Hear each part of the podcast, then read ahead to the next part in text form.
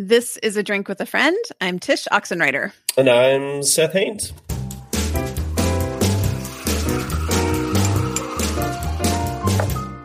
Seth, what are you drinking on this first chat back after several weeks away? Well, Tsh, as you know, as we have talked about, I um, have become one of those guys, air quote, those guys. I um, work out a lot these days, and I um, I'm trying to have some very specific goals, and as a result of those goals, I have met with a trainer, a coach, and he has given me specific uh, nutritional goals. And of those nutritional goals is to eat, wait for it, 210 grams of protein per day. That's a lot. Do you know how much that is? Have you ever tried to eat 210 grams of protein in a day? It's probably more than I've ever eaten in a day. I don't know.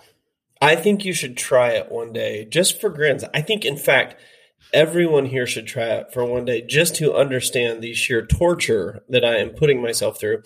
Um, but as a result of that, I have to find creative ways to supplement protein. And one of those creative ways is to drink uh, protein powder. So I am drinking, uh, the, you know, the Sonic Ice. I've got to take some Sonic Ice, mm-hmm.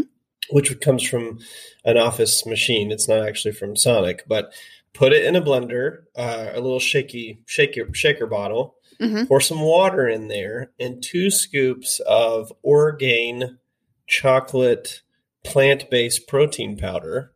Um, and not because I'm like super vegan or something, just because it's what Amber uses, and so that's what I use. I mean, when you're eating 210 grams of protein, you got to eat steak and red meat. Sorry, vegans. So anyway, that's what I'm drinking today. I am drinking a chocolate protein shake, and it tastes about as good as you'd imagine. Well, that was going to be my next question. Does it actually taste good or does it taste healthy good? Well, it does. It tastes healthy good. That's a good way to put it. I mean, I think of all of the protein powders, this is probably my favorite, the Orgain. Uh, and this is not sponsored by Orgain, so I can tell you what I actually think about it. Right. It doesn't have that sort of chalk chalky feel mm-hmm. to it. You know, mm-hmm.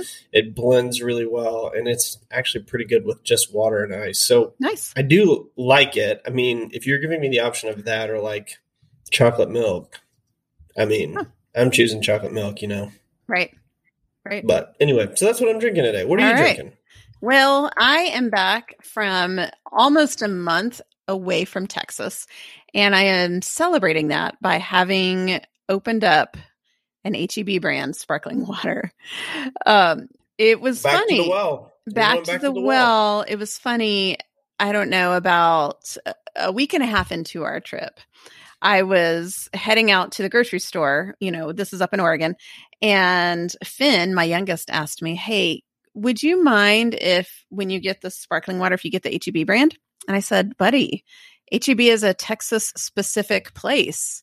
And totally. the look on his face was hilarious. And he even said after that, gosh, I feel badly for the people up here.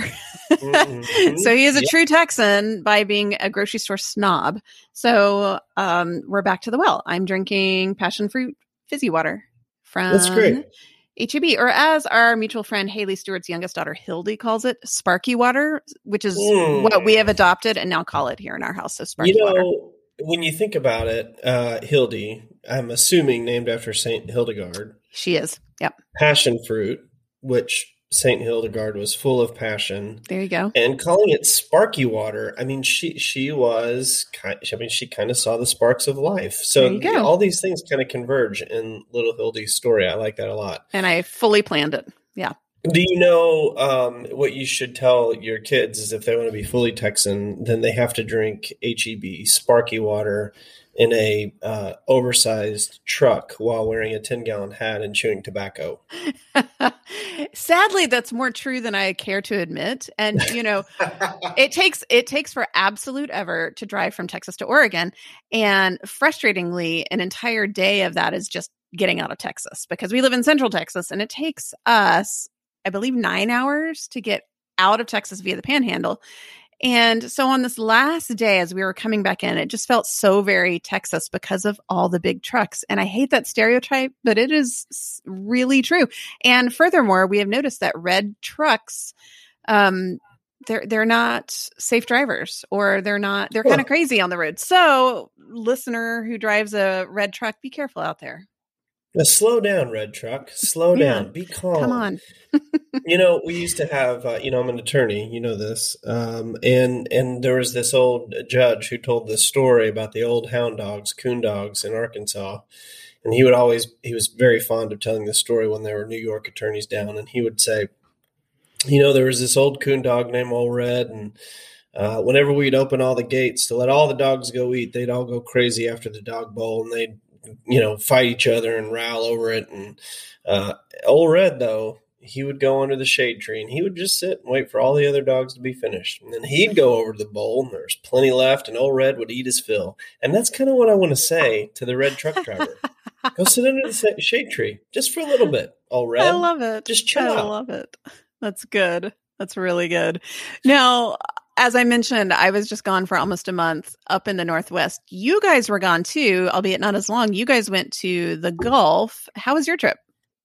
Oh, so good. I, you know, to be really honest, beach, nah, I don't really, Right. it's not my thing. Um, I do like the idea of sitting on a beach and reading, but I'm also very pale skinned. Um, in fact, when you do my ancestry.com, uh, you know, uh, DNA test, which my dear friend uh, Tasha Morris Morrison of Be the Bridge told me I should do. She said we should all know our eth- ethnic profiles, um, even if you're a whitey white guy like I am. Um, so at her behest, I did, and I found out that my entire family comes from probably about 30 square kilometers in the UK. I have Hmm. zero. Uh, well, that's not true. I have some, you know, Scandinavian ancestry. Um, in fact, I'm so white that I probably should change my middle name to white privilege to, to privilege. um, so uh, the, the the idea of sitting on a beach where the UV rays can penetrate SPF 1000 and scorch me to a lobster is not appealing. Um, but you know what? This time we didn't really do a whole lot of beach sitting, which was Hmm. really great. I did a lot of fishing with my kids in the bay, um, which was a whole lot of fun. We read a lot, we hung out a lot, um, but we did most of our beaching in the morning and in the late evenings. And then, at, you know, aside from that, we just kind of hung out inside or went fishing under trees, and it was really nice. It was the first time that I thought, oh, I kind of like this. Okay, I have a dumb question. Whenever you go fishing on vacation, do you eat the fish? Oh, depends on what you catch, but on 100,000 million percent. Okay. So we found this little spot on the bay where the speckled trout run in. So they come in from the ocean and they, they kind of cruise this bay looking for food. And there are really two times a day that you can just like get into them all day long. And it's just on the side of the road. So, you know, Titus, who just turned 10, and Isaac and I can sit there and just hang out and catch fish for hours. And they're massive speckled trout. And so the last day we were there, we had fish tacos with trout that we caught, speckled trout that we caught out of the bay. So yes, it's we we do keep our fish. We do eat our fish. Again, see my previous comment regarding protein. Right. right. And it comes full circle.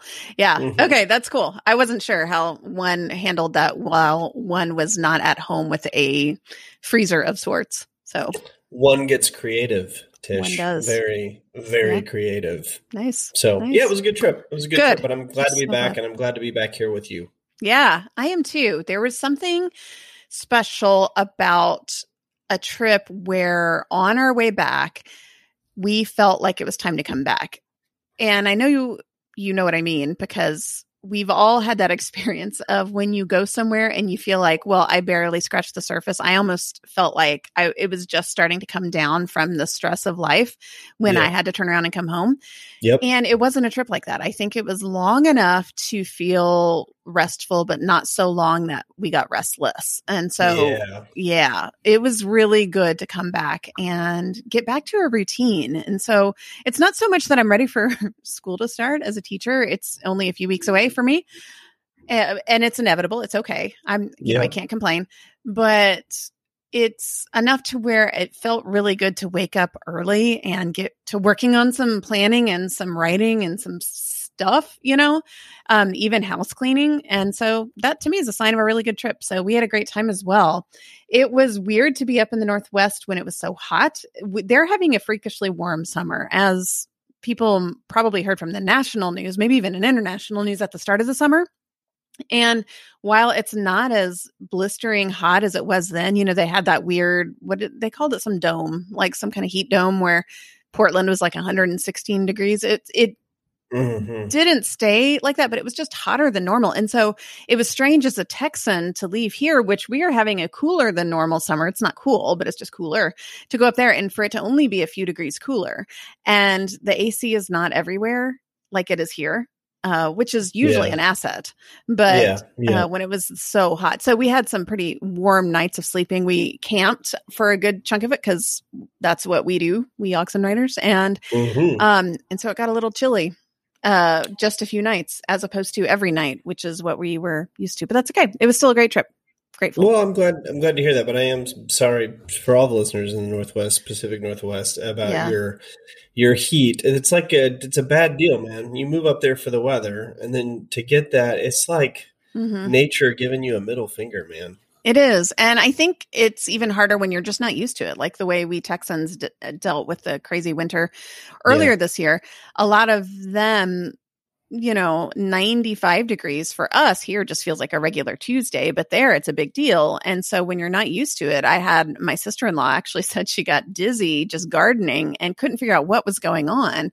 And she had to come back in the house and like lay on the floor and then she realized, oh, it's hot. And mm-hmm. so, yeah. Yeah, you, you know your your environment. That's right. So I know I know a lot of times whenever we go on vacation, I don't know if it's this way for you, but when I am on vacation, I tend to write mo- more poetry. Um, I tend to read more things. I tend to think more deeply um, about things because I have time. It's like I carve out the time to sit and think and you know i don't know strategize and plot and create. Do you find that uh, is true in your life? Like what were you thinking about on this trip? Yes it's for sure a true thing in my life. Two years ago in 2019 i took a full-on sabbatical for the first time. I've talked about it before so i won't rehash but i actually completely turned off my phone and my laptop and i didn't open them for a month. This time I didn't exactly do that. I didn't make any promises that I would like never post on social media or read anything, but I also gave myself full, full permission to not care one iota about it.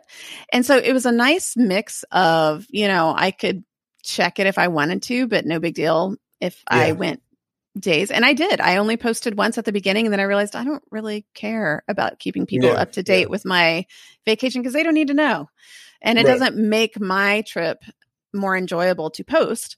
And so I say all that to answer your question in that it's remarkable to me whenever you take away that part of um, the pie that you consume in a day, you have a bigger slice for other things such as long form.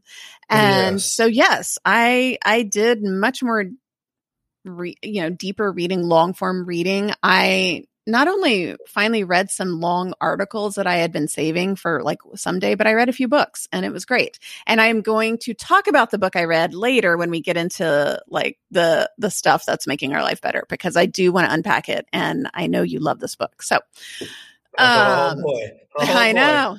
Yeah, be can, excited. Can we just cut to that? No, I'm just kidding. Let's not. Let's keep talking. but it was really nice being able to bookend my days with long form thinking. So yeah. it was, it's a subtle difference of waking up for my day versus to my day, I think maybe is the way I mm, could put that. Mm-hmm. Like I woke up still pretty early because I'm in my 40s and I do that. but uh for like reading for an hour if I wanted to, yeah. you know? Yeah. And then ending my day like that. It was lovely being able to read with the little lantern in our pop up trailer while the kids were sleeping next to me and just read as late as I wanted because it's okay. I don't have work the next day. Um, yeah. So yeah, it, it's it's one of my favorite things about travel is being able to think more deeply and leisurely and and also probably with that converse more deeply and leisurely yeah. you know it's like yeah. i mentioned it's a really long drive and so we get to having some good conversations in that car yeah. on the way and back yeah yeah so something i was actually thinking about on this trip and i've thought about before is this concept that is not brand new but is something perhaps we can unpack a little bit here because I think it's related to the things we'd like to talk about on a drink with a friend, which is the sacramentality of all things. And that's the concept of Dunbar's number. Have you heard of that before? Um, only in your text message to me about Dunbar's number, but it okay. sounds really intriguing to me. I'm not a numbers guy. It was yeah. my worst section of the ACT had to do right. with numbers. Me too. Um, I will not get into the science of it because I don't really care, honestly, and I don't think our listeners would care that much. But um, I first heard about this concept yet again from Hildy's mother, aka Haley Stewart, friend of the show. She told me a few years ago about this concept, which is basically from an anthropologist named Robin Dunbar in the 1990s. And he hypothesized basically that humans can have about a max of 150 people in their social sphere. And he did this from studying primates. And I can link to the article if people really want to get into it. It's actually from him in from uh, Dr. Dunbar. But I'm not going to get into it. What he's basically saying is that humans seem to have this natural, innate um, in our DNA natural limit to the number of meaningful relationships we can have. Mm. And on top of that, these relationships are layered. Most people thrive actually with only about five people in their closest layer. And then mm-hmm. the next, so concentric circles, and the next layer holds about 10 people, a little bit lower than our closest relationships, but still fairly close. So perhaps maybe like extended family or really close friends. And then after that, the layers go, um, you know, to 15, then 50, and then finally 100 people for a total of 150 people. And he is saying this in conjunction with the idea not only that primates seem to function this way as well, but so do most of human civilization history. Mm. We tend to up until the recent modern era, we've all lived in really small villages. Or if we lived in cities, we still had a really small social sphere. You know, we didn't yeah. know that many people. So I've been thinking about that as we traveled because after a year of COVID, year plus of COVID, um, I'm an introvert, but I was still itching to see people. And yet at it didn't take me long to get my my fill where I was yeah. like, I I don't want to see people as much as I thought I did. And the reason yeah. is because I already saw people. So I don't know. Have you ever had this experience before where you just feel like there's this innate hardwired max that you have in your life? Yes. Yes. And in fact, I think, um, you know, I, I think about this more in terms of business uh, terms because I, I feel like I do a pretty good job. I did not earlier on, and I did not in my 30s do a good job of of sort of limiting that sphere. But in, as I've gotten older, um, and as I've come into touch more and more with my innate introversion, um, I think I do a pretty good job of sort of limiting my sphere. I mean, we've always, you know, probably for the last five or six years, we, you know, we have uh, we're, we're pretty close with the same three other couples. You know, mm-hmm. like we we keep the same sort of social circle um, for the most part, even the extended social circle, the people that we love, but just we don't get to see as much. Um, we're not looking to expand that as terrible as that sounds but but yeah i mean i think we we have sort of the same core group of friends that we've had really for the last five to ten years um, where i find it to be a real challenge for me is in uh, the world of business where you're sort of always expected to be growing expanding scaling um, you know, all those words that we're so fond of using. Um, or as you Austinites say, and the Silicon Valley people say, crushing it, which generally means uh, amassing contacts and influences and all those things. Like it can be really difficult because um, you can spread yourself so thin with your with your contacts, with your um, commitments that you really can't do what you're supposed to do well and deeply. Mm-hmm. Um, and I feel that stress and pressure, you know, almost on a daily basis. Yeah. Yeah. I mean, and I think in, in our work, if we consider our um, yours and my local work, you know, you as an attorney, me as a teacher, we already have people that we absolutely have to stay connected with, be it our our coworkers, our bosses, in my case, my students, uh, your clients. These are just given; they have to be part of our 150 right. people. And so, yeah. you might hear that number and think, "Oh, that's plenty," but really, it starts adding up when you start considering uh, closest friends, family, extended family, neighbors, uh, maybe interactions with people that you genuinely care about the barista at the coffee shop, your mail carrier, um, cashiers and store owners. Not saying you have to know them deeply, they can be in your outer circle, but that's still part of your 150. And things like that just makes me wonder what happens when we then prioritize relationships found only through the screen. Now, I don't mean you can't make friends through the screen. I have. I mean, I think you and Amber count as some of them, you know, where you meet people via the internet first. But yeah. whenever I'm talking about those people that there's really no way that you will ever meet them and they will remain a peripheral avatar, yeah. even if you do like them as a person. Um, whenever we dedicate too much of our energy, our, our relational energy to them, um, I don't know, some someone in that 150 circle has to fall away and perhaps it's not someone you want to, you know? Yeah. Yeah, yeah. or or at least the quality of those relationships suffer. You know what this makes me think of? Um, the little town that our merry band of compatriots stayed in in Italy. Mm-hmm. You remember that little that little village? Castelmuzio? Yeah. How many people do you think lived there? Un- oh my gosh, it was tiny. It was so tiny. Um, I don't know. I mean, I'm the worst at guessing, but it was I mean, really, really small. You couldn't fit cars in the town. Remember, they had a parking lot, right, for the town. Right. Yeah. Right. And the streets yeah. were pretty much just for little boys on their bikes. Right. But, right. but I mean, what was that? Maybe 150 people. Like, yeah. I just think about how connected that community was and how they kept sending, like, oh, you got to go eat at this person's restaurant, which coincidentally was the only restaurant, or you have to go learn to paint from this person who coincidentally was the only painter in the area. Um, mm-hmm. And it was just such a, I mean, quaint, sure, but there was something that was really almost manageable about mm-hmm. it, about thinking through, like, oh man, if this were my village, this would be incredible. You'd know everybody. You'd know when somebody needs help. You'd know where to get help. You'd know where to go.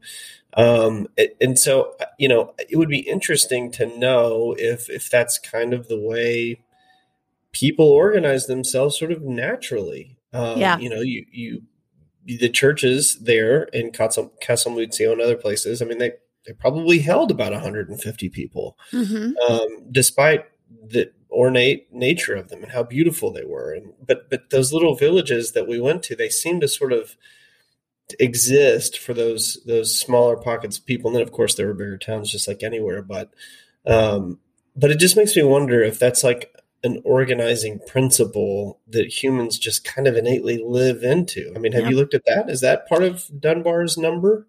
I think that's what he's saying is that anthropologically speaking and historically speaking, this is how we have organized ourselves for most of human history, you know, villages and and small little enclaves as opposed to um, kind of just how we do it now. And I would even argue that I, I remember talking many years ago with Kristen Kill, who used to live in Manhattan, and she mentioned that one of the things she loves about living in a big city like New York is that it actually has a small town essence because most of what you do on a daily basis is just within a few block radius and it's all there. So like your bodega on the corner is, you know, a few feet away from your apartment. And she said, you know, the bodega owner will call me to let me know my son's about to buy 10 Kit Kats. Is that really what you know he's supposed to be doing because he knows her and and so it's got the small town feel because it's a neighborhood it's like a it's a micro town within this huge city and so i wonder if in you know the 21st century in north america where most of us live somewhere in between a tiny town and a mega city if that's why there's just a little bit of this malaise about about our day-to-day life like in our immediate sphere where we live you know? It's like both we have too many people we have more than 150 people and yet it's not the 150 we actually want which is our neighbors you know? A lot of people that live in the suburbs possibly don't even know who they live around and it it to me is one of the huge appeals to living where we live, which is in a really walkable, small historic town, because I want to know the people I rub shoulders with. Uh, like I yeah. genuinely want to know who they are, even if they're not like my chosen, you know, fa- quote favorite people. I want to know who they yeah. are. There is something deeply rewarding. It almost feels like in my soul that I can't describe that feels right and good when yeah. it's like that. Kind of like the people in Italy. Yeah, I wonder too, as I think about this principle and expand it out into the I wonder ifs and um, the there's no way we can answer these questions on the show questions. I wonder if there's kind of a natural inclination towards that 150 even on social media. In other mm. words, you know, when I think about my Twitter usage or my Instagram usage, and I bet I don't interact. I mean, you know, other than be like, hey, thanks, I, I wonder if I interact with 150 people or less mm-hmm. across all platforms. I'm not saying like 150 people on Twitter, 100 people, 150 people on Instagram. I wonder if I were to go and look at my actual interactions, people that I, you know, chat with, um, DM from time to time, like their stuff, they like my stuff. I wonder if that's 150 because it, it like even as we're talking about this, I'm thinking like I think even in the virtual world, I sort of naturally am inclined to limit my interactions. Um, yeah. And I can't really tell you why. It's a terrible brand building strategy. Um, but it's kind of, it kind of feels natural to say, like, oh, I don't really know you. Thanks for liking my stuff. But, mm-hmm. but I don't really know, like, the, the interaction, the quality of the interaction is just, not the same. And then there have been uh, great friends that I've made over the years vis a vis social media um, for whatever reason. But it does seem like it, it sort of caps out at sort of that no knowable 150 ish kind of people. Is that well, weird? I, it's not weird. And I think you hit on exactly why it's not weird because you said it's terrible for brand building.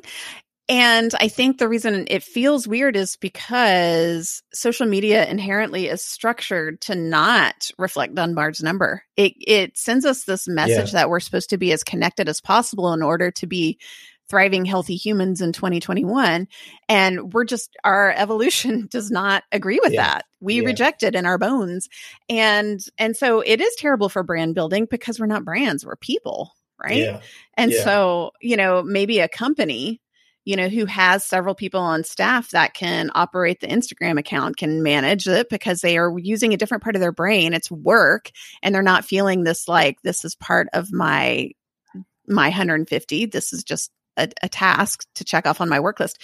Um, but when it comes to our own human interaction, I think that's why, you know, you, you told me a while ago about the the mute feature on Instagram, I believe, yes. where you can still follow people, but you know, if they're just using the tool in a way that's different than you want, you can mute them and they won't show up in your feed, but it's it's not anything against them, it's just not for you. Yeah. Totally. And to me that helps. And the more I do that, the more Instagram shows me like the same 20 people I I even want to keep up with and it's it's so much better. It's so yeah, brilliant. I think that makes a lot of sense. Mm-hmm.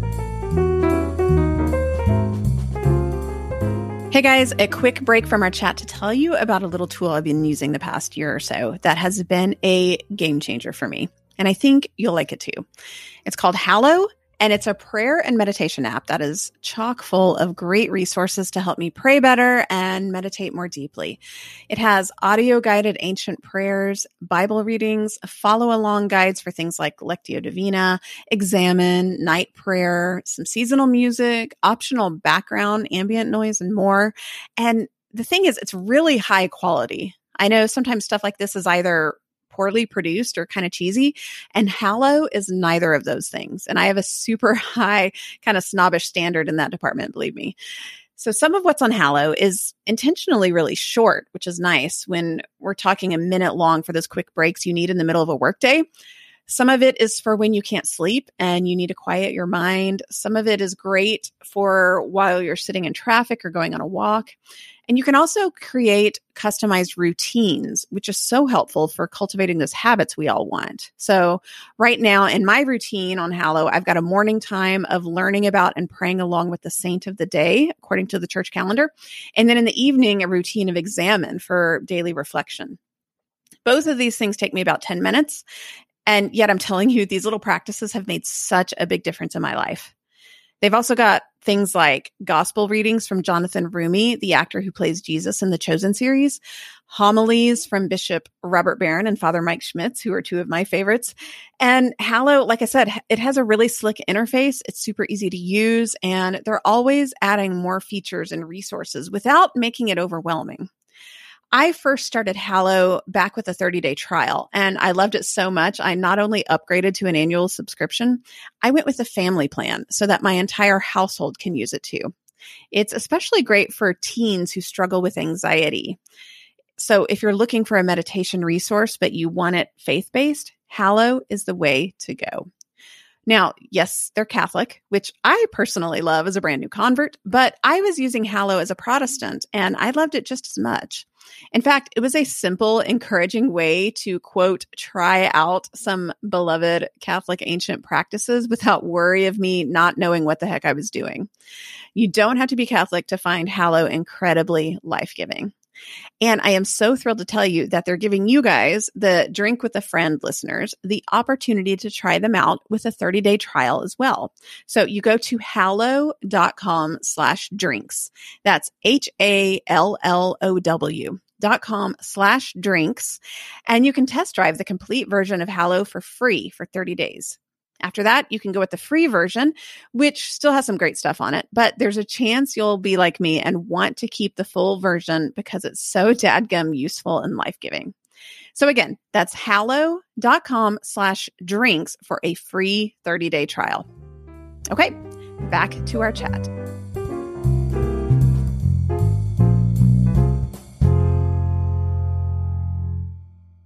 Yeah, and you know, it makes me think too. I mean, because we're talking about this, um, and we're talking about how we've been convinced that personal brand building one is a necessity, which I disagree with, but two, um, that it can be done through social media.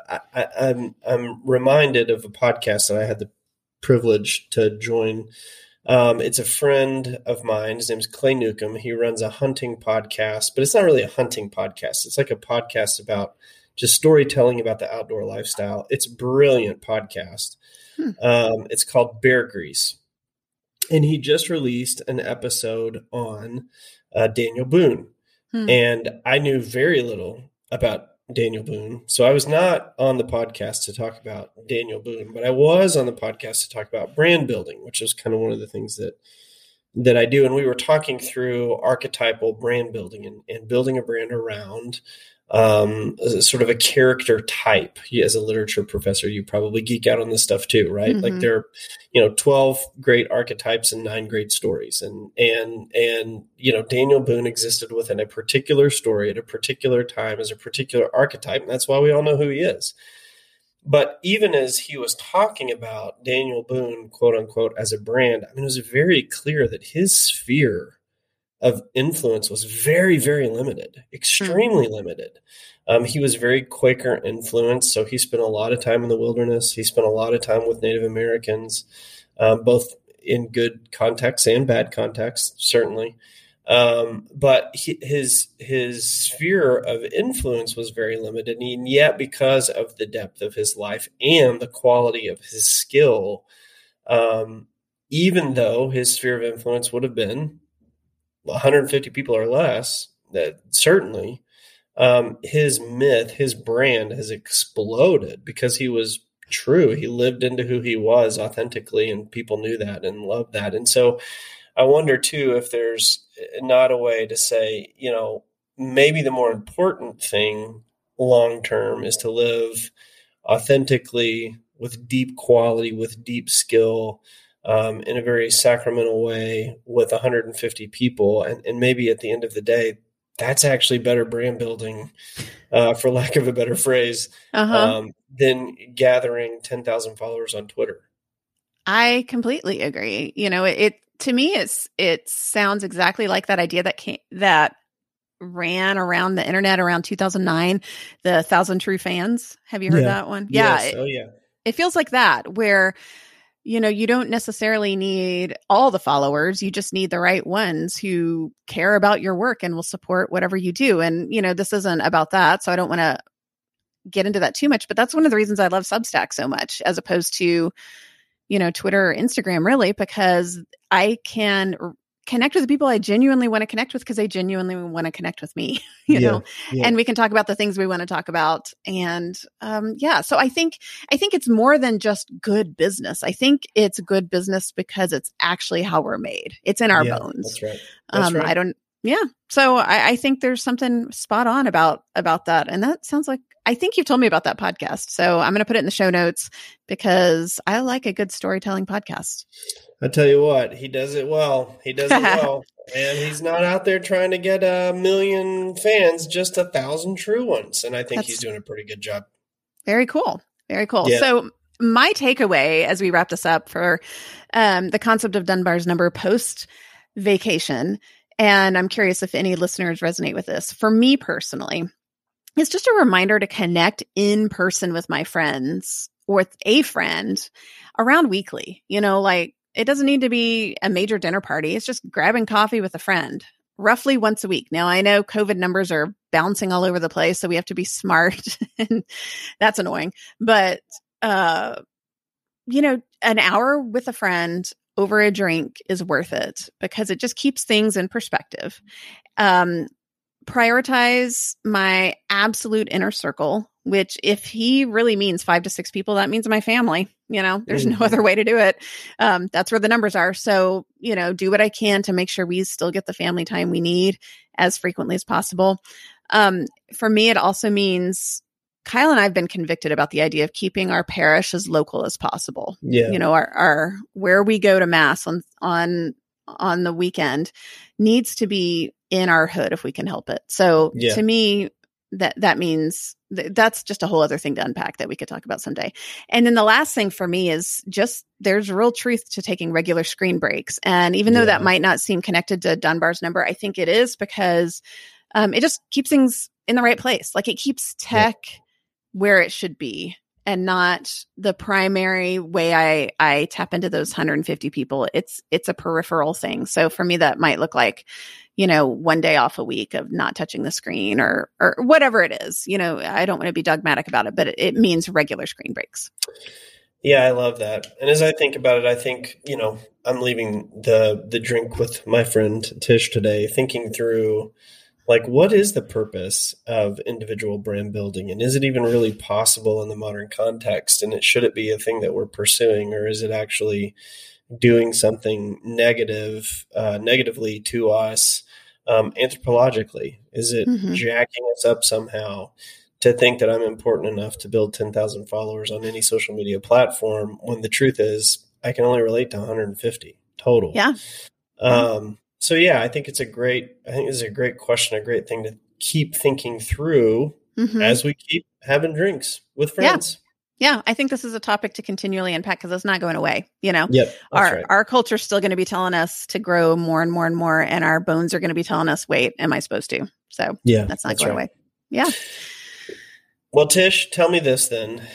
What is one thing that you are reading, listening to, watching um, that is bringing more truth, beauty, or goodness to your life.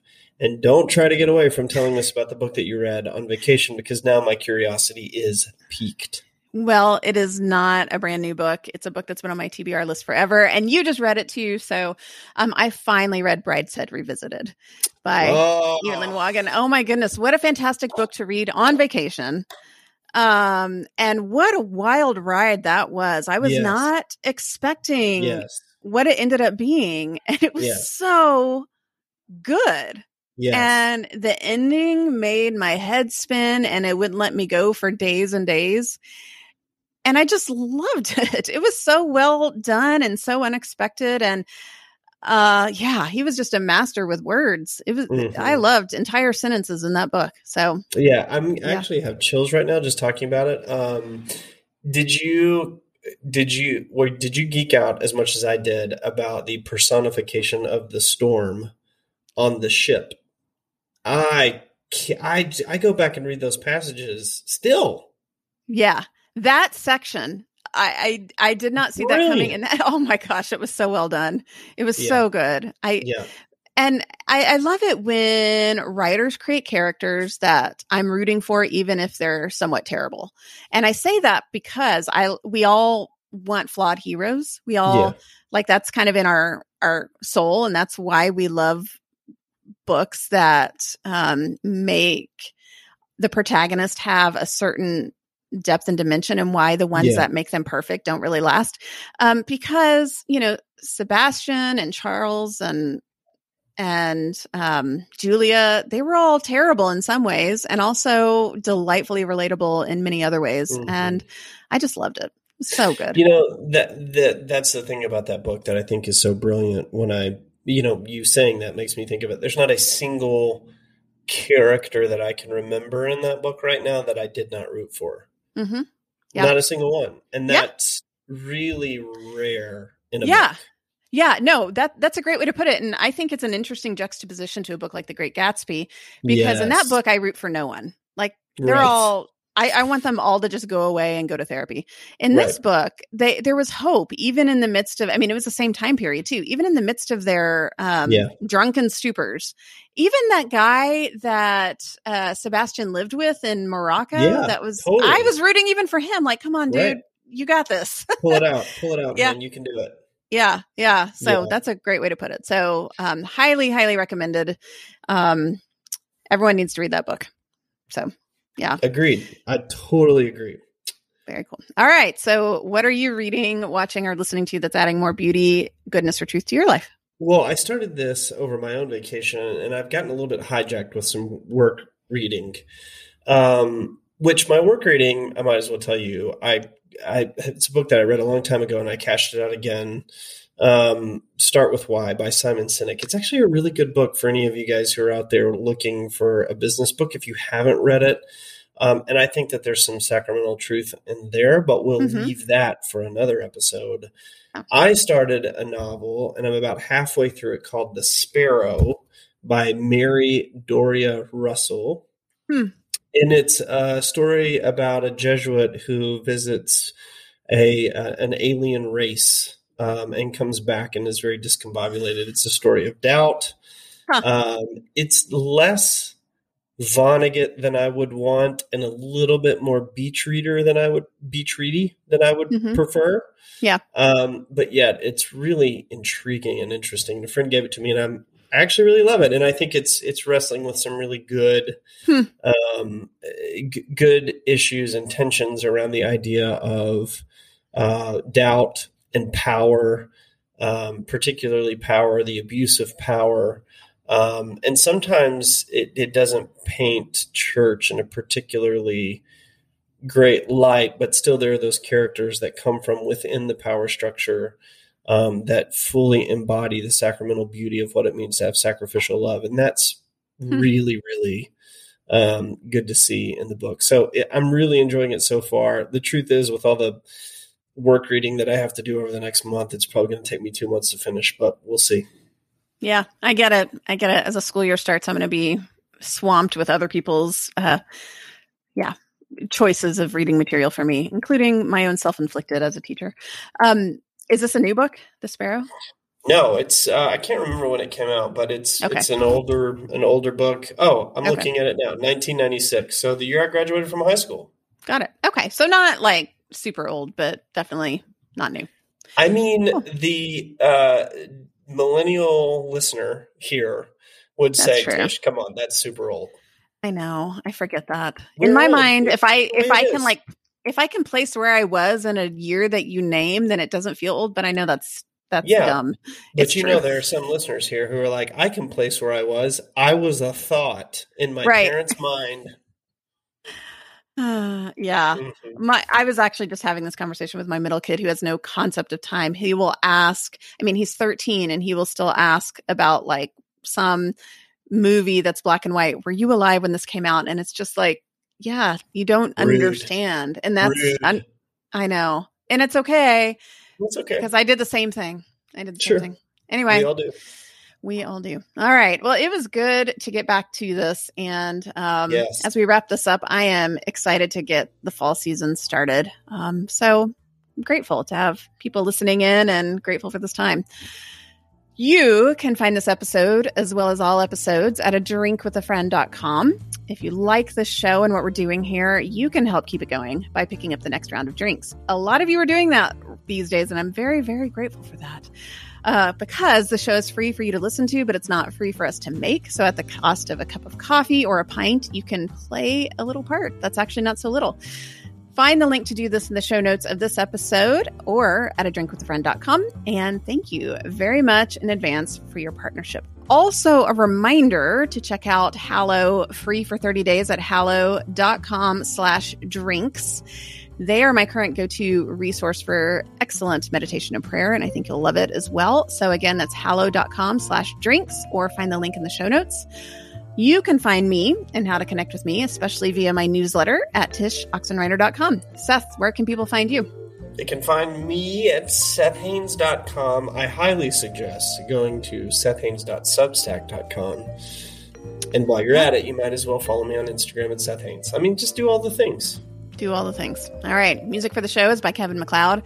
Editing is by Kyle Oxenreider. Caroline Tassell is our transcriber and assistant extraordinaire. I'm Tsh Oxenreider with Seth Haines, and we will be back here with you again.